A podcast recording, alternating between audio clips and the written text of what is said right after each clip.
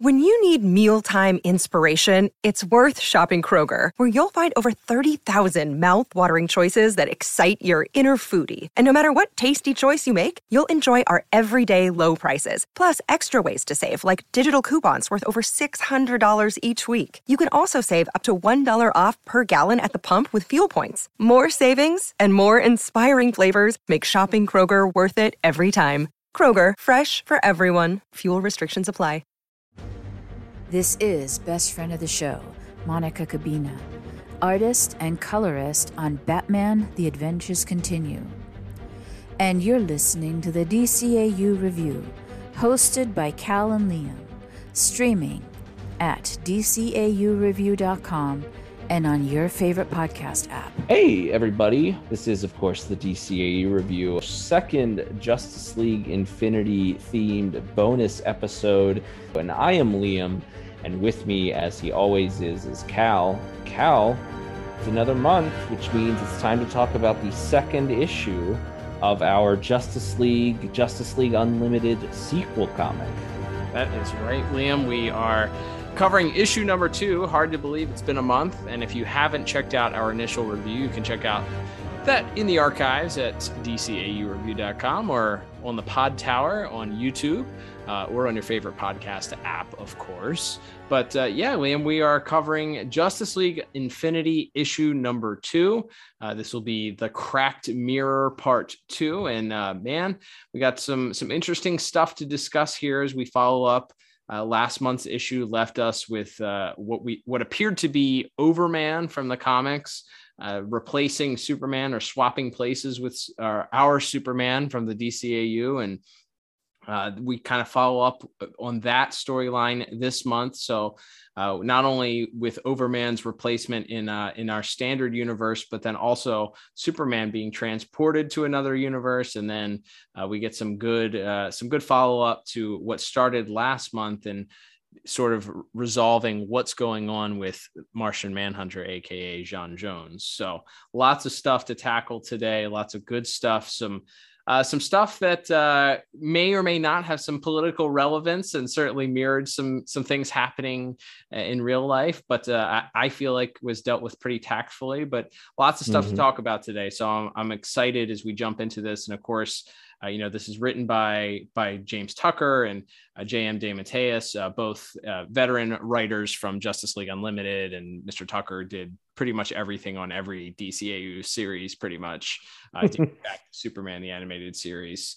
And then, of course, this issue also featured pencils by, or is credited as the artist, so I assume pencils and inks by Mr. Ethan Beavers. And then Nick Filardi is the colorist, with Tom Napolitano as the letterer for this issue as well.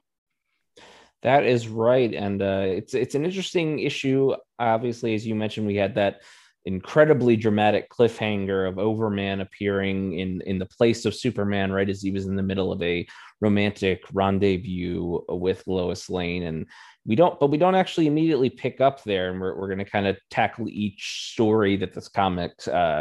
This comic tells us a little bit individually. So we'll kind of start with, we get this sort of prologue of Amazo bouncing around, and we'll certainly talk a little bit more about this when we get to the art section, but we sort of see him continuing his quest to try to find his purpose. He's in this strange mirrored room. He's seeing visions of his past as well as sort of a few shots of various what appear to be glimpses of other worlds, other multiverses. And he hears a disembodied voice calling out to him, sort of taunting him, daring him to break through this mirrored room and come find them. But before we can sort of find out what's going on with there, we are immediately cut to sort of the, no pun intended, the mirror image or the mirror story of where we saw Overman, where he was very angry and confused at the end of the first issue. We see Superman arriving in his place on this an Earth that is very, very different from the main DCAU Earth.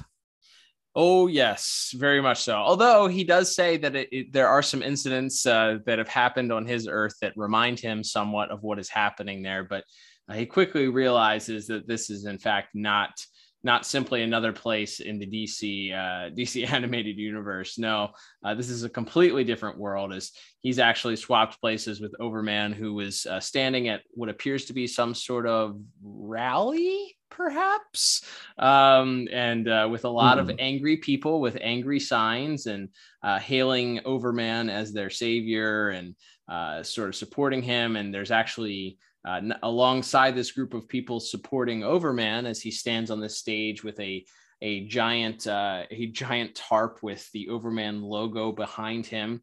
There's another group of people next to it with signs talking about peace and love and stop hating. And so there's sort of a counter-protesting movement that's happening at the same time. And Superman does his best. Initially, he believes that he's still in his own universe, so he's kind of curious as to where, in fact, that he might be. That these people are. There's actually Nazi signs in the crowd.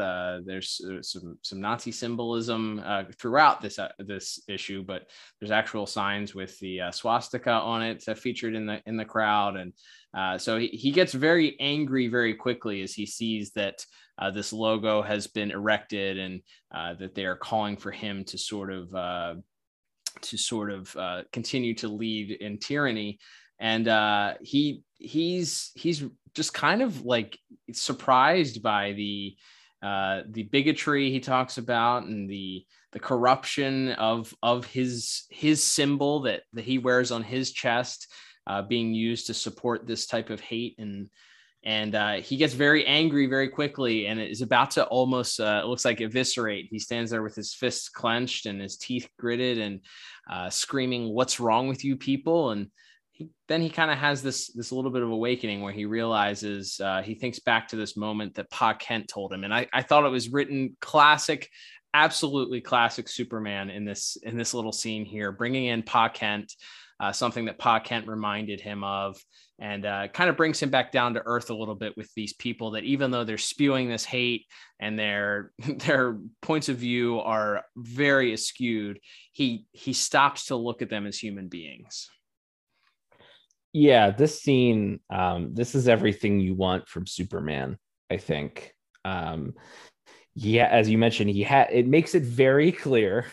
There is no doubt how he feels about this racism, this bigotry, especially done in some ways with, as you said, sort of distorting his own emblem, to be used for that sort of thing. It disgusts him. It shocks him. It saddens him, and it angers him. And he, as you said, he sort of wants to lash out. He thinks back to the speech, and he talks about these were, at some point in their lives, these were ordinary people who were, who had their perceptions of reality sort of warped by constant, constant lies and propaganda. And he remembers that lesson that he learned, that it isn't about meeting hatred with more hatred. It's about meeting it with compassion and by trying to be an example of the best of us. And, instead of reaching out in anger or in some sort of physical way, he tries to speak to the crowd and tells them that, whatever the struggles that led him to this point, that there's no one who hasn't suffered, but that the remedy to fix the suffering is not to, pick a group of people, whether it be or what have you, to sort of lash out at, to try to make yourself feel more superior. That is not the way to fix these issues that you may have had in your own life. And it's not quite clear if anyone is sort of listening to him, as he's very quickly accosted by a series of purple and green drones, which before you know it, change and form into a familiar Superman foe, although definitely a new look for a very aligned with these fascists and Nazis. Brainiac appears to confront Superman and to try to stop him from spreading his message any further.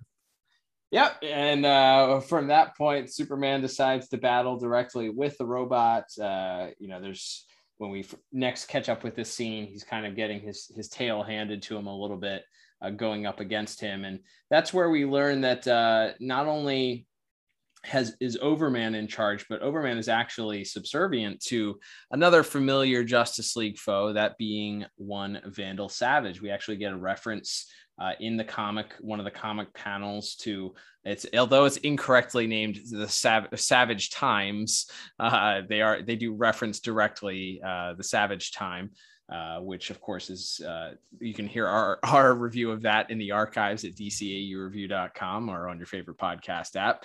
But, and certainly one of the most memorable Justice League episodes, and dealt with a lot of the similar themes of Nazism and fascism certainly taking over. So I guess in this reality that Vandal Savage was able to be successful in his attempt in taking over at the end of World War II. So we get Superman defeating the Brainiac robot and then flying throughout what appears to be perhaps Metropolis or New York City. And there is more Nazi symbolism on a page in a comic book, maybe since World War II at this point, because there's so much of it on the page. Swastikas everywhere. We get a lot of propaganda signs, certainly done in a familiar font to maybe some and colors that you might recognize politically here in the real world. Maybe done on purpose, maybe not sure. Maybe a wink and a nod, but probably not, knowing knowing the writers and their purpose for writing this. But as Superman is going up against some of the Reich's forces, there's a portal that opens up and Superman is sucked into it, and there he mates up with a couple of interesting names that we recognize, but maybe not the faces. That's right. He meets up not only with a group name we may recognize, that being the Freedom Fighters, sort of a classic World War II era DC superhero team with characters like Uncle Phantom Lady and the Ray and people like that have served in years. But this version is quite a bit different. Not only do we have a gentleman by the name of Abraham, though people call him Zod, we also feature someone referred to as Doomsday, but who also seems to we have someone referred to as Doomsday that also seems to have a sort of muddy Clayface-ish complexion to him. Mm-hmm. So maybe a little bit of a mashup there. And then I could be wrong about this, Cal. And I haven't really checked to see if this has been floated elsewhere, but does this young lady who is referred to as Metallo, did she remind you of maybe a character we met in a certain heavy metal episode of Superman? Absolutely. That is without a doubt. I would put lots of money on that. That's Natasha Irons right there. I think the character model looks very similar. It would make sense because that episode also featured Metallo. So having her maybe be this universe's Metallo would make sense. We don't get much of an explanation after that, because that's sort of the last that we see of this Superman for this issue. So I'm sure we'll be able to learn more about them in the next issue as we learn about these Freedom Fighters from this universe here, the General Zod or Abraham Zodesta. But this would be technically, I guess, the first introduction of General Zod to the DCAU, would it not? Or yeah, so Zod? Yeah, so Zod has appeared in a couple of comic book DCAU tie-in books that I think would. At least one would be sort of decidedly not in canon. There was an issue of Superman Adventures actually called Supergirl Adventures. It was renamed for that issue, where they sort of established the idea that Zod was actually an Argo, not the sister planet of Krypton. That he was a general on Supergirl's planet, and that he actually comes to Earth and attacks her, actually doesn't interact with Superman. That issue involves, I think, her reactions to kryptonite, which I guess hadn't necessarily been established whether or not kryptonite would affect her in the show yet. So that one I think falls out of canon. We also that character, actually sporting a very similar look, also showed up in a later issue of the Justice League Unlimited tie-in comic. But this is as far as like what could be considered like fully canon a fully canonized version of General Zod. That remains to be seen. This could be the one, though. There you go. So we'll learn more about that, hopefully, in next his identity. And while they are named the Freedom Fighters, it seems like that they would be on the right side of things here. So we'll see. It's another twist on this universe, as General Zod obviously tends to be a foil of Superman. So interesting if they make him the ally for this universe. So that sort of wraps this story up. As we mentioned, there's three of them.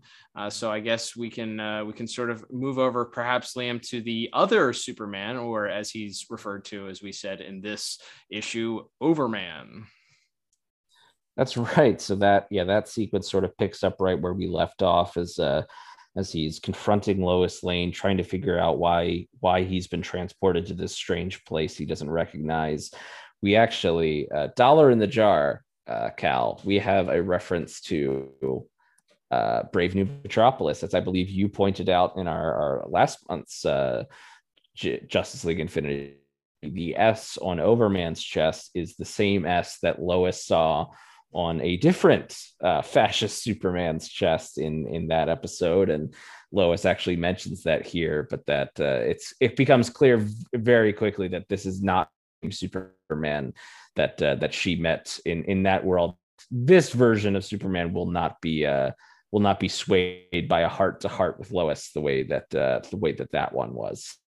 Yeah, and I appreciate it. I think that the writers did a good job of clearing that up, because I think, not that Paul Dini and Alan Burnett in Batman The Adventures Continue have completely disregarded fans and continuity.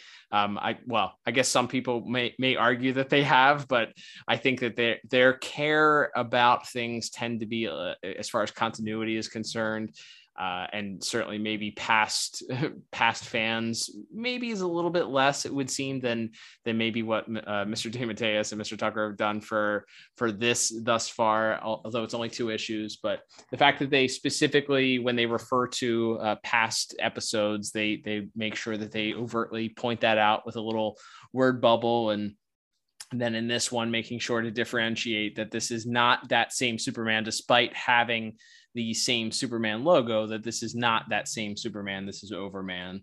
I appreciate that. I think that's going above and beyond to care for your readers, to not leave them out there trying to come up with theories as to what happened to make the Brave New Metropolis Superman go back to being, crazy and controlling. So, we actually, later on in the issue, we actually get the backstory for Overman, but as he comes to and Superman actually narrates the entire issue here. So for the first issue, we had Martian Manhunter narrating. This issue, we have Superman narrating the entirety of it. And then so we actually have Superman talking about how terrified Lois was, but how she was. Also, while she was terrified, she was still acting in her own character, and she pulls out a weapon, a kryptonite infused gun that she points at Overman and shoots him with. Clark, as he's narrating this, mentions that she could have killed him with it, but because she's Lois, she simply hits him with a ray strong enough to put him in a coma-like state for a few weeks. But unfortunately, it appears that kryptonite has no effect on Overman. Wouldn't you know it? So he is very upset about it. And there's a couple great panels that we'll talk about, I'm sure, in a moment. But he looks like he's going to eviscerate Lois with his heat vision, and sort of mirroring what we talked about with Superman on the other side, the actual Superman, where he looks like he's mad enough to perhaps eviscerate these Nazis. Overman decides at the last second to fly away. So maybe maybe there is still some good in him, and we kind of learn that as we continue to see him fighting off the Justice League. He's out fighting them, and kind of sees this as an opportunity to sort of a new world to conquer, which of course that's what every bad guy does, right? And he has a pretty great battle with the Justice Leaguers that are left there on Earth. Yeah, that's right. We get to, and we can talk more about this in ARP, but we do see a team of Green Lantern, John Stewart, of course. We see Batman, Elongated Man, Vixen, as well as Wonder Woman. There's also one character that appears to be knocked out. I'm not exactly sure who that's supposed to be because they're sort of in shadow. I don't know if we get a good look at that character in the rest of the issue, but yeah, they have the fight and they're sort of overmatched, and certainly, you know, the leaguers have a little less power there. The Hawk Girls and Batman and Vixens are sort of dispatched pretty quickly. Wonder Woman does have a really great moment there.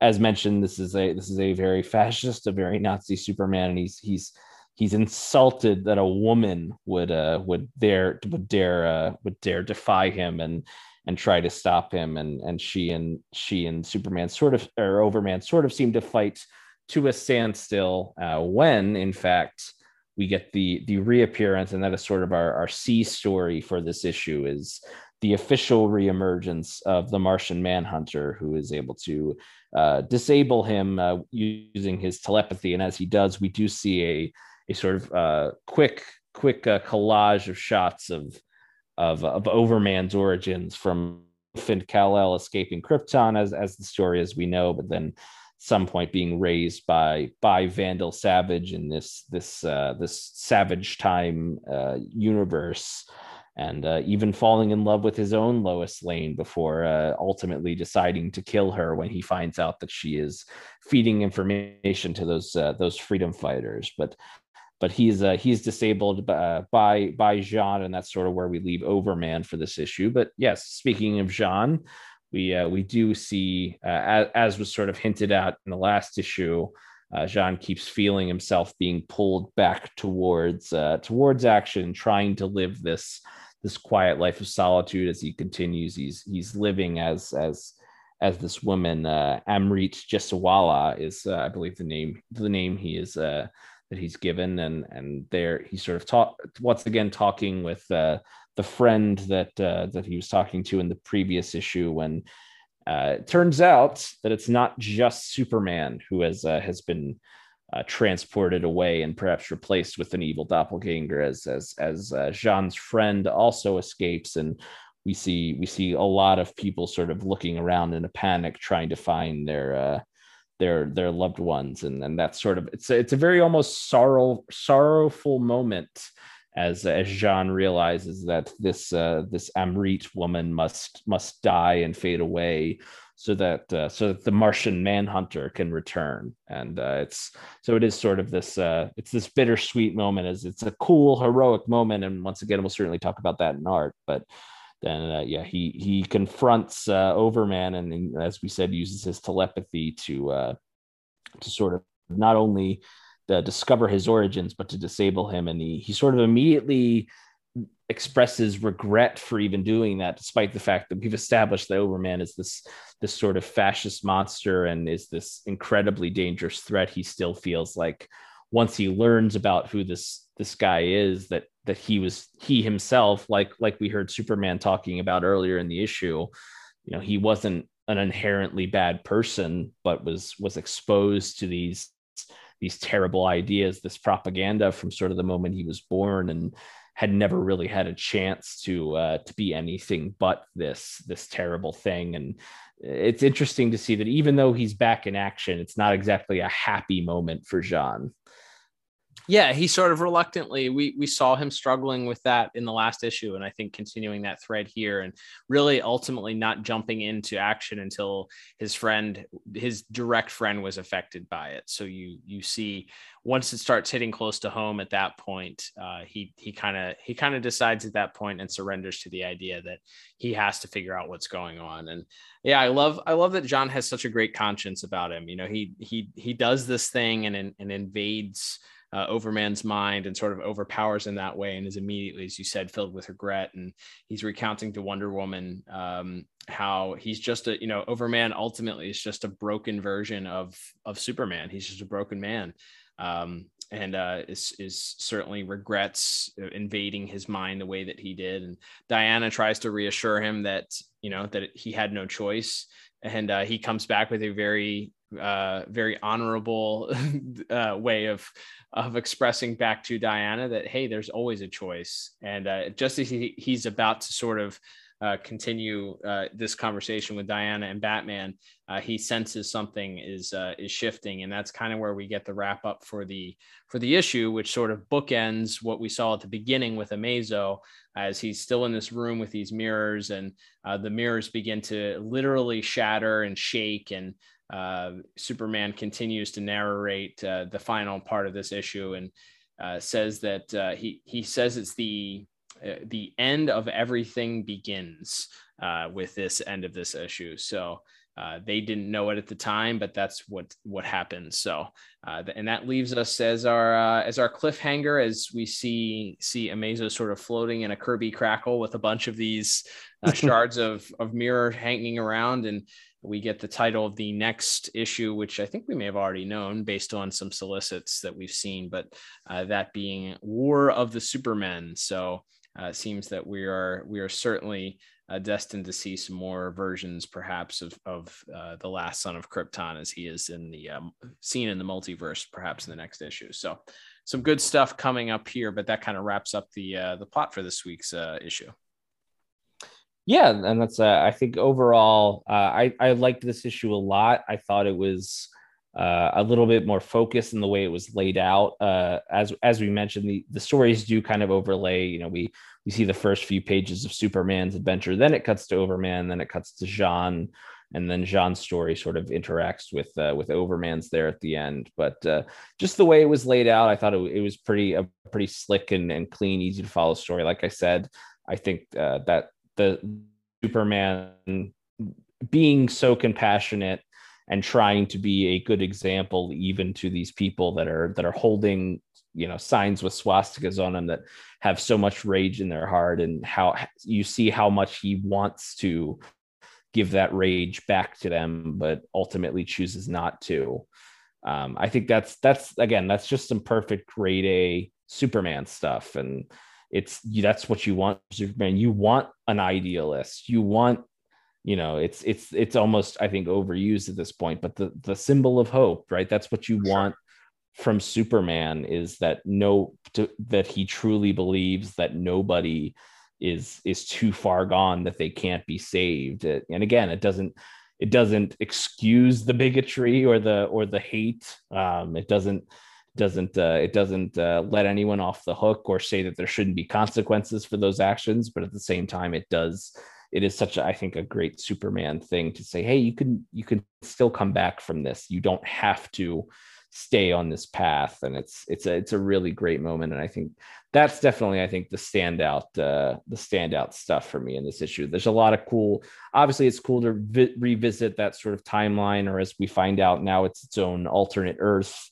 of the Savage Time stuff. I think that's fun, and as you've mentioned, the callbacks and the fact that I believe it's the editor Andrew Marino made note of both Brave New Metropolis and Savage Time to make it clear what they were referencing. I think that's a lot of fun, but yeah, I definitely think the Superman stuff was my favorite for this month.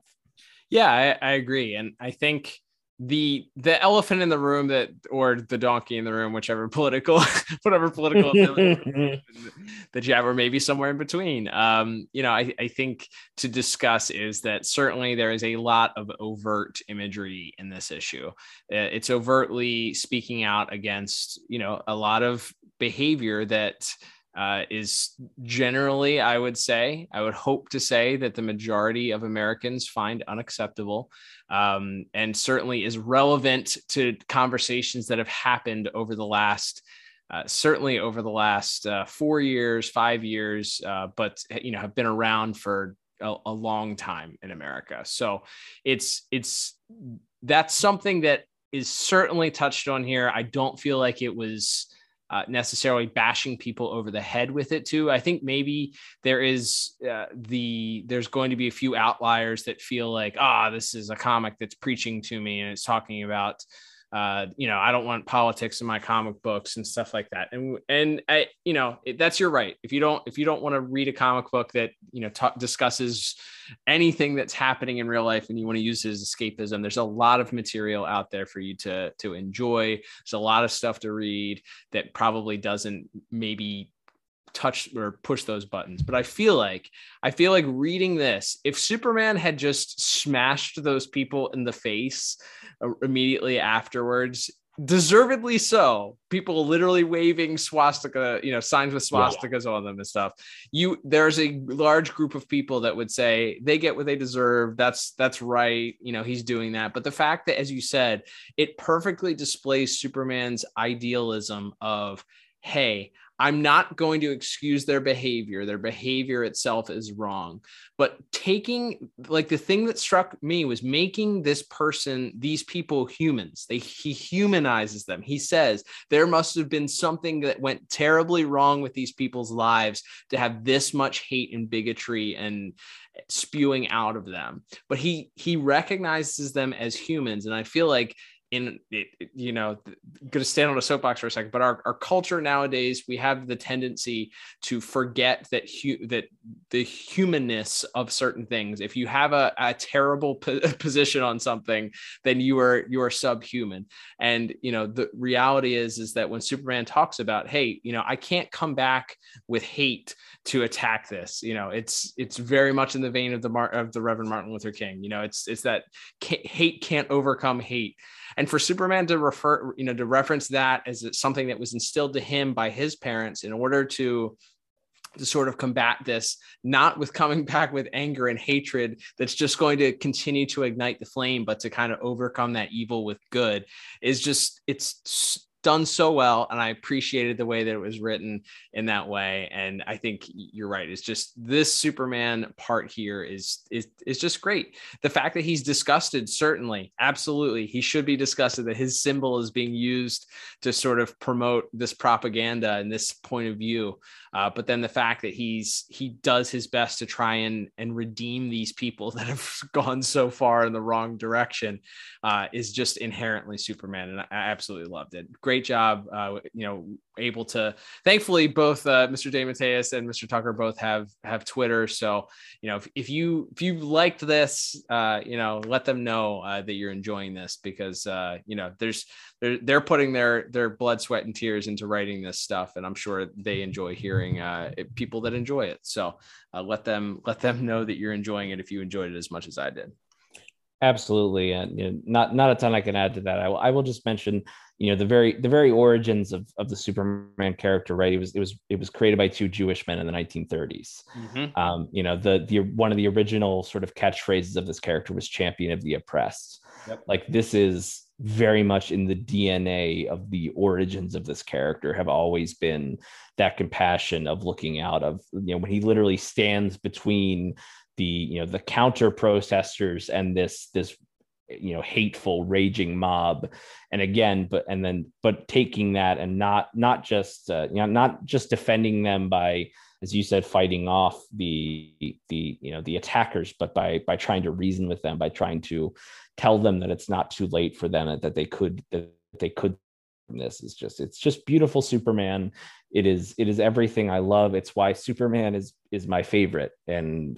And it wasn't, I didn't always feel that way when I was younger, but as I've gotten a little bit older and I guess have experienced more real life, I have found myself gravitating more towards Superman, particularly a Superman like this, because that's what we all want. I tweeted it this week and we talked about it, but there's a quote, it kind of goes viral on Twitter like 5 or 6 times a year, but somebody asks Christopher Reeve, who of course played Superman in the live action movies in the 70s, you know, what is Superman to you? And he says he's a friend, and that's what people really need.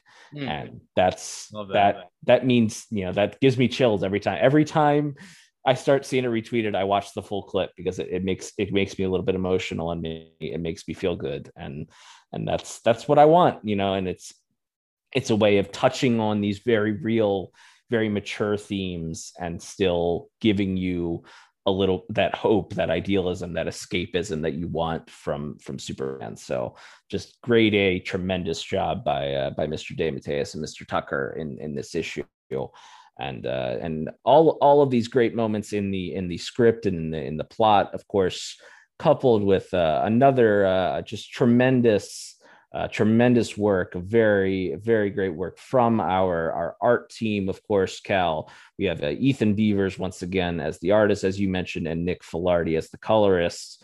Man, not only do we get some great battle scenes later in the issue, certainly as Overman fights the Justice League and Superman fights the Brainiac robot, but hey, right at the start here, we get a lot of nice little, again, if you love that continuity, if you love those Easter eggs, the panels that we see, the shots that we see in the mirror, the shattered mirror that Amazo is looking at, we get a lot of scenes or pulled directly from specific episodes of Justice League and JLU. That's right. There's definitely shots that you see there directly from The Return. There's a dark side scene.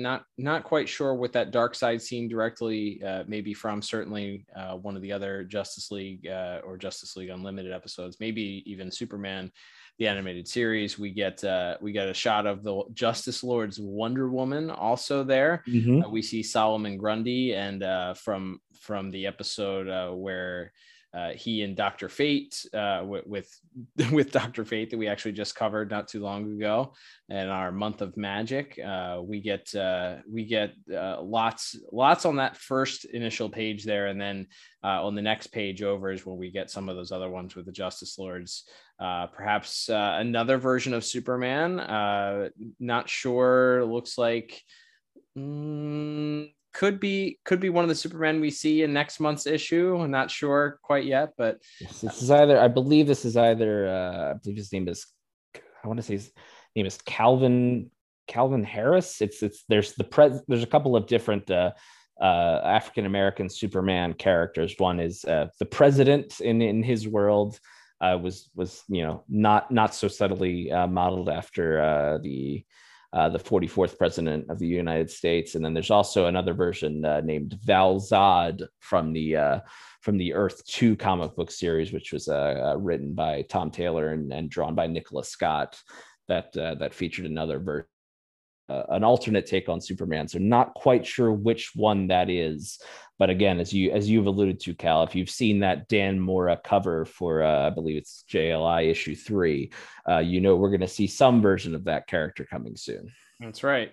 So what stood out to me, we get a lot of these throughout this, and I think this is something that I feel like maybe sets this apart is, we're going to naturally compare it to our other DCAU content that we're getting these days. And that's of course, Batman, The Adventures Continue, but it seems that Mr. Beavers or, whoever decides how the layout of the issues go really enjoys a good splash page. And if you're familiar with comics, a good splash page is a full page taken up by one specific image. And we get at least 3 or 4 of those in this and a couple of half splash pages as well. So you really get some specific images that really stand out. And I feel like those ones are designed really, I guess you could say the first two pages are splash pages. And then we get one with Superman on the podium, sort of looking shocked and, not knowing where he is as we introduce the title of the story. We get another half splash page later on with Superman and the Brainiac robot. And later on we get Lois as Overman is flying away, and then we get another giant full splash page of Overman versus the Justice League, and then another quite striking pair of half splash pages as we get the origin of Overman. So some very striking and certainly expressive splash pages going on here that leave some great imagery right there and allow you, I feel like what they do is they allow you to understand, at least for me, it allows me to sort of soak in the importance of what's happening directly on that page, as opposed to having multiple panels that sort of your eyes just dart from. When it's on a single page like that, it's really got to grab your attention. And there's usually some details tucked away or something that, some things that they really want you to absorb and sort of feel the impact of what's going on in that scene. And I feel like not only those first 2 pages with Amazo, but then that first shot of Superman standing behind the podium, he's has this expression of terror. And I feel like it comes across very much. You can almost hear the chanting of the crowd standing there in front of him as they look on angrily. So it's a very striking image in that way. And I love the way that Mr. Beavers uses those splash pages throughout the issue. Yeah, absolutely. That's a great point. And again, not a good thing or necessarily good or bad, but yeah, that's something I think in Adventures Continue, Ty Templeton, who's been the artist for the first series and now for the first couple issues of the second series, generally seems to stay away from that. Seems to be like he seems to really want to make use of the panels, and it's usually grids, and sort of if there is sort of a wider splash, it's usually in sort of a smaller square within within the panel. You don't get a lot of I can't remember many, if any, page spreads we've gotten in that series, and I know probably depending on page count, that's also probably plays a factor of how much information you're trying to get out and how many pages you have to do it, I'm sure. But yeah, I do think it does allow a lot of these moments to really feel very striking. The shot of Amazo on his knees as he's looking at all of these shards, as you mentioned, the shot of Superman on the podium, I think is tremendous, and some great color work by Nick Filardi there. I feel like each section kind of has its own unique identity when it comes to the color palette. With that opening scene where he's at the podium, feels like it's very orange and very sort of red, and which sort of I guess matches the temperature of the anger of the crowd as Superman's kind of confronting them, and then that's sort of that juxtaposed in this sort of a more normal looking palette when you're back on the main Earth, and then the deep greens as J'onn is still in India for the few pages, and then just a breathtaking shot. It's actually not really a splash page, but we see the panels of J'onn shape changing from this Indian woman back into the garb of the Martian Manhunter. Then we see him flying past a jet as just this, this beautiful orange sky is kind of behind him with the sun. And then we get just this awesome heroic pose by Mr. Beavers, again, with some great colors by Nick as we see this sort of official resurgence of the Martian Manhunter. And then, as you mentioned there, and I think you touched on this earlier, Cal, but among all of those other great things, lots and lots of Kirby crackle, which we appreciate on this show. Absolutely. I think it's featured throughout, in if not all of the little threads that we talked about in most of them throughout. So always appreciate a good Kirby crackle. And yeah, I think the colors this week, I think last week they tended to be they were very pink and reddish, and that was sort of the dominating color palette of the entire issue, it felt like. So that led, I know that last week, to me, one of the things that I shared was that it didn't quite feel like we were maybe in the world of Justice League. And I think, weirdly enough, and it speaks to the power of sort of the visuals that you're using, but even though this art style continues to be more like a Bruce Timm draw, it is very much Bruce Timm's style of drawing. It's just his comic style of drawing. So Mr. Beavers does a great job of using his own style, but certainly feeling very similar, like it belongs in that world of Bruce Timm. But I think the color palette this week really grounded me that this is a DCAU story.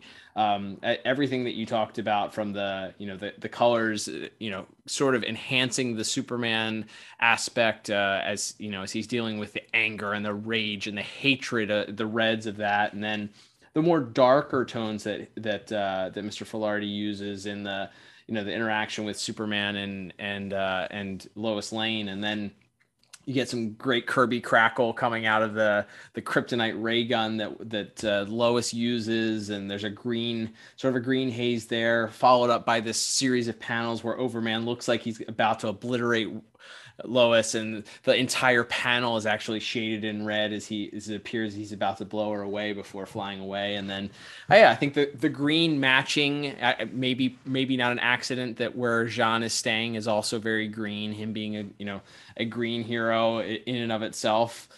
plays into that. There's some great shots of him, as you said, that whole page of him doing the transformation, flying past the plane, and then sort of flying at you as he kind of crosses over between two panels, I thought was a great shot. And following that up with the splash page of the Justice League taking on Overman, just fantastic. The visuals are great. I think the pages that really stand out for me back to back, you have those the story of Overman, and there's a very expressive sort of, you can almost hear a George Newbern cry coming out of this Overman character, as he's going through this anguish as J'onn is inside of his head learning his story, and then sort of a similar set of anguish as he learns that his Lois is actually a spy. So I think it works very well. And then we wrap up with this final section of visuals of Amazo being sort of blowing a hole through this mirrored room where he was, and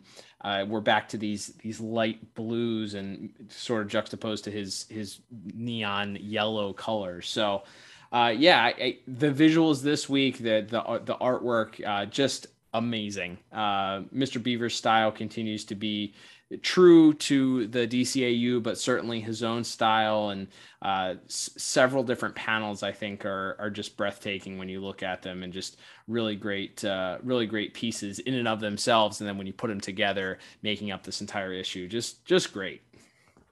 Absolutely. Yeah. Just another example of, we've really come to enjoy both with this and with Batman, The Adventures Continue, just seeing the way that that not only a really fun script, but then those really dramatic visuals, as you mentioned, when we're inside Overman's mind, and we see, him and Lois sort of happy, and then we get the incredibly haunting, like almost completely silhouetted.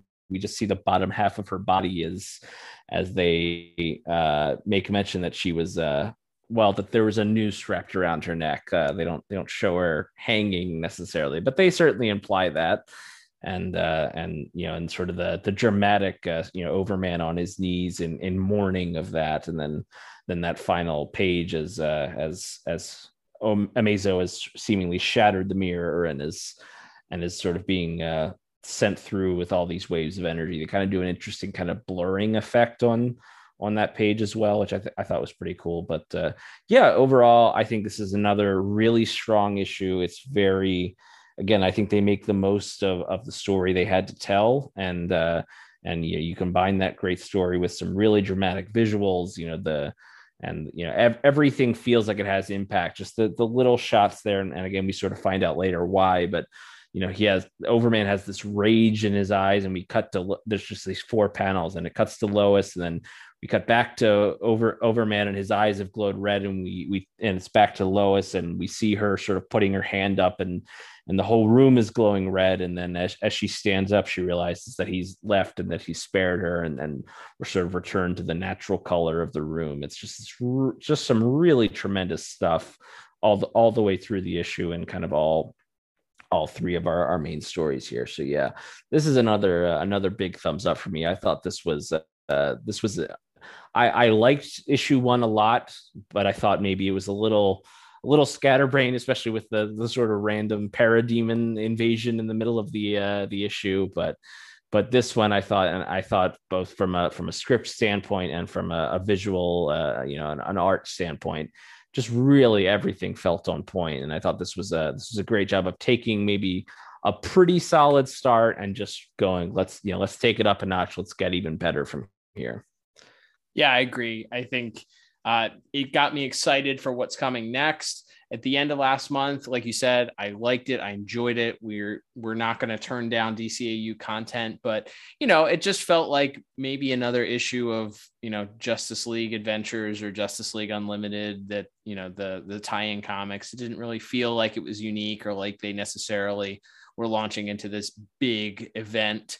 And this sort of, I think, definitely has got me a lot more excited. I'm excited to see what's coming next month, and certainly in the issues beyond this. So we are we are in store for a fun rest of the summer, and then into early fall here as we track with these great writers who are doing their best to bring us some excellent DCAU content. Absolutely. Well, that will begin to wrap us up for this episode, Cal. Thank you, everyone, for listening, whether you do so on Apple Podcasts, Google Podcasts, Spotify, or, of course, if you are watching / listening on the Podtower YouTube channel. We appreciate you. And, of course, even if you aren't a regular YouTube podcast listener, we would appreciate if you went and subscribed to us on that Podtower channel, as you're not only helping us out, but also our friends at the Watchtower database, as well as our friends at Tim Talk. Lots of great content from all those people, and you can hear every episode, past and present, that we have put out as well on that channel. So definitely thank you for checking us out wherever you do. And Cal, not only do we have our regular episode this week, we have this bonus episode, and I guess the lineup was a little bit staggered this month, rather than them both coming out this week. We will have yet another bonus episode coming up next week with our other DCAU tie-in comic that is currently being released by DC. Yeah, that's right. The powers that be at DC had mercy on us this week and not make us record 3 separate podcasts. Or, I'm sorry, this is live. What are we joking? You know, whenever somebody listens to this, it's live. But we didn't have to worry about covering 3 different separate things. So kudos to the people at DC. But looking forward to covering the next issue of Batman: The Adventures Continue. So if you have not checked out our past episodes of that, you can check out that in the archives. Go back and listen to those. We have all of season 1 of that comic all in the archives, and then we have reviewed both of the issues thus far. Sorry, losing track over here of what we're doing of the first 2 issues of that as well. So looking forward to covering that with you next week. Absolutely, Cal. Looking forward to that. Lots of DCAU comic book goodness to talk about, and definitely want to hear from you, the listeners, whether you add us at DCAU Review on Twitter. I'd be happy to talk with you about this issue or The Adventures Continue or the regular episodes we're reviewing, or pretty much anything else related to DC Comics properties. Lots of exciting stuff going on in the movie world as well right now. Sure, there's lots to talk about there. And of course, you can also find us on Instagram at DCAU Review as well. Leave us a comment there. Let us know what you thought of not only our review, but of the stuff we're reviewing. We look forward to hearing from you. But until our next episode, I'm Liam. And I'm Cal. And we'll be back soon with another episode of the DCAU Review. Bye-bye.